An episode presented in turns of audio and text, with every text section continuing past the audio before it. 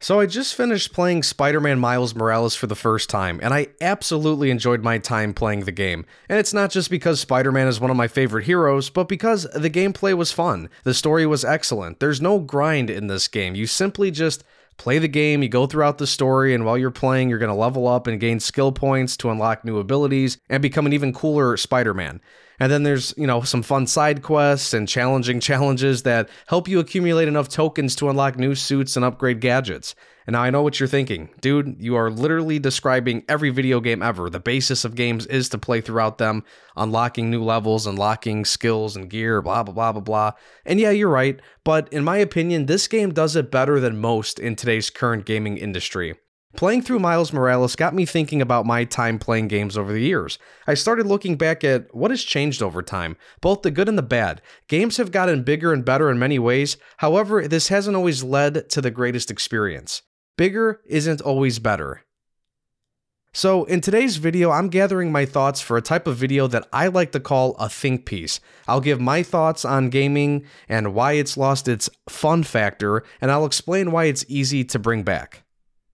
The many advancements in technology over the years has led to fantastic improvements in graphics, world building, and really overall game design. And this has inspired developers to get ambitious. We have seen companies like Ubisoft make a bunch of beautiful but always way too big worlds in some of their most recent Assassin's Creed games. We've seen multiplayer games like Battlefield and Call of Duty increase their player size and game modes. You know, when you look at Call of Duty alone, they've created new game modes like Warzone and DMZ. And Battlefield has tried its hand recently with larger modes like 64 versus versus 64 player matches, alongside adding catastrophic weather events like tornadoes and sandstorms to alter the maps and your gameplay style as you're playing throughout the match.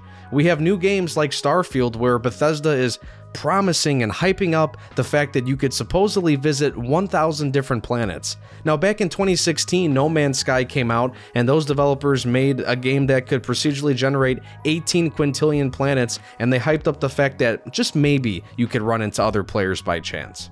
All this sounds cool, right? But how come a simple game like Spider Man could be so much fun even with it not being so big and so complex? The two most important things a single player game needs to get right is one, the story has to be good. You need good writing for a plot, you need good voice acting, you need good dialogue for these voice actors to use.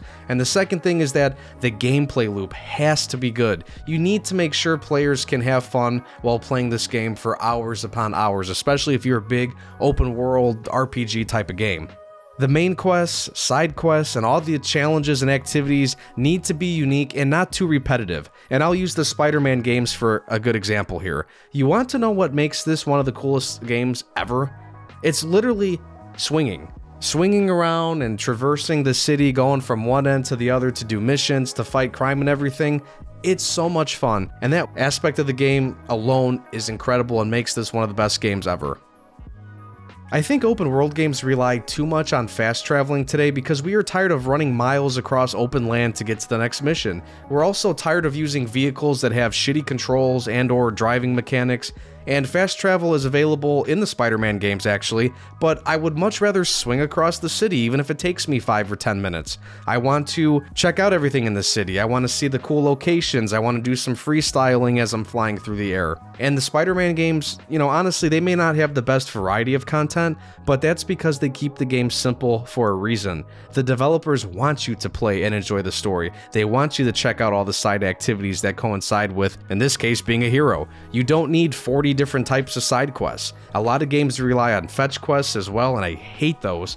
And yes, Spider Man technically does have a lot of things to collect, but again, when you have that kind of awesome traversal mechanic of web swinging, it's amazing and it's fun. And what does that do? It helps motivate you to do it all. Let's also look at the world in Spider Man. The map, honestly, is not really big compared to many other games today that are open world. When you play Ubisoft games, you feel like you're playing on an entire continent. Spider Man's New York City feels like the right size. And really, what matters most is the city has a pulse. The city looks and acts like a city. There's traffic and a ton of pedestrians walking around. Miles Morales takes place in the winter, and the environment looked and felt like it. It was snowing.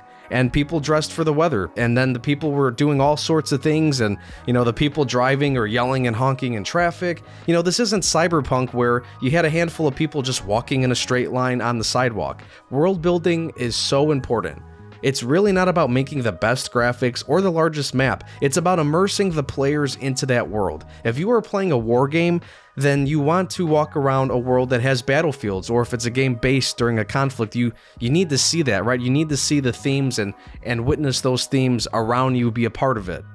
You want to see cities and countrysides that have been ravaged by previous battles. Heck, maybe you jump into one of those battles that are currently going on, and maybe there's something in the environment like a cannon or something you could use to attack the enemy with, maybe change the tide of the battle. Again, open world games today may look good based on their graphics and their size, but it's not translating to an enjoyable gameplay experience. Good stories, writing, level design, and world design are all important aspects to having a fun game. But the most important aspect, in my opinion, that factors into fun is the actual gameplay. Swinging around the city in style is not the only fun part of Spider Man. The combat is fun and filled with variety. Both Spider Man have their own unique skill sets and styles, which is cool. But what really makes the fighting fun is the long list of combos you could do. You know, games that just have you press X, Y, and B constantly get boring really fast. And here's an example. A lot of people raved over the new Teenage Mutant Ninja Turtle game last year, and I played it, and it was very cool. I love the old school video game vibes it gave off of. I played some of those games back in the day. But for me personally, that gameplay loop just gets boring after a few missions. It's like, really, you couldn't have added more variation to the combat or a small skill tree where you could unlock some new moves or combos for each of the turtles. Maybe I'm going too hard on that game, but to me, it's a good example to use when explaining what I'm trying to talk about here. Avoiding a repetitive and dry gameplay loop can get tough for, say, gun focused games you know, and I'm switching a little bit to multiplayer here, but the Gunsmith is one of the newest and best additions that Call of Duty has ever added to the franchise. For those that get bored of the run and gun style, have something new to help them go through the motions. Being able to fully customize your weapon to your gameplay style is awesome. Gone are the days of where you just sit there deciding between do I want a red dot sight or a silencer or a holographic sight? And for the games that aren't strictly shooter based, there's options to keep things fresh and varied as well. The Max Payne games are awesome because you can do these things where you go into slow mo and you basically dolphin dive, jump around, go up ropes and things like that, and just do like cool action sequences. It's just making the game more fun to use your bland pistols. You know, another game I remember playing back in the day is Bulletstorm, and you had this cool energy leash that you could use to pull and throw enemies. You had a couple of attack options to use as well. And then you had the Bioshock games that had abilities called plasmids. Some examples include fire, bees, telekinesis, swarms of insects, and even mind control. There's plenty of games that can be used as examples for fun gameplay mechanics. Back in the day when the graphics weren't the greatest and when we didn't have the technology to be capable of what we are making today, games were still fun because the gameplay elements were unique and memorable. The issues with modern gaming come from corporate greed. It's not about fun anymore, it's about how much money we can absorb from the everyday gamer. Franchises like Call of Duty, Assassin's Creed, they don't need to come out with new games every year at this point. point, and it's getting annoying to see the menus just littered with nothing but battle passes and ads for the store that offers hundreds of dollars worth of cosmetics and other crap. Live service should be used to enhance the gameplay experience and elongate a game's lifespan. It shouldn't be about charging people an additional couple hundred dollars to enjoy the game. And I'll hold off on the live service for now because I'm cooking up another video where I'm really going to focus on that and how I think live service can get better in the industry. So be on the lookout for that video. So thanks for checking out this one. I do appreciate everybody's time and for everybody being here. And if you liked it, give it a like. And of course, check out the other content on my channel. Leave your thoughts in the comments section down below. And if you're new here, welcome. I hope you do consider subscribing. I'm also on Twitter and TikTok at analyze this underscore YT. You can interact with me and others there as well. Take care.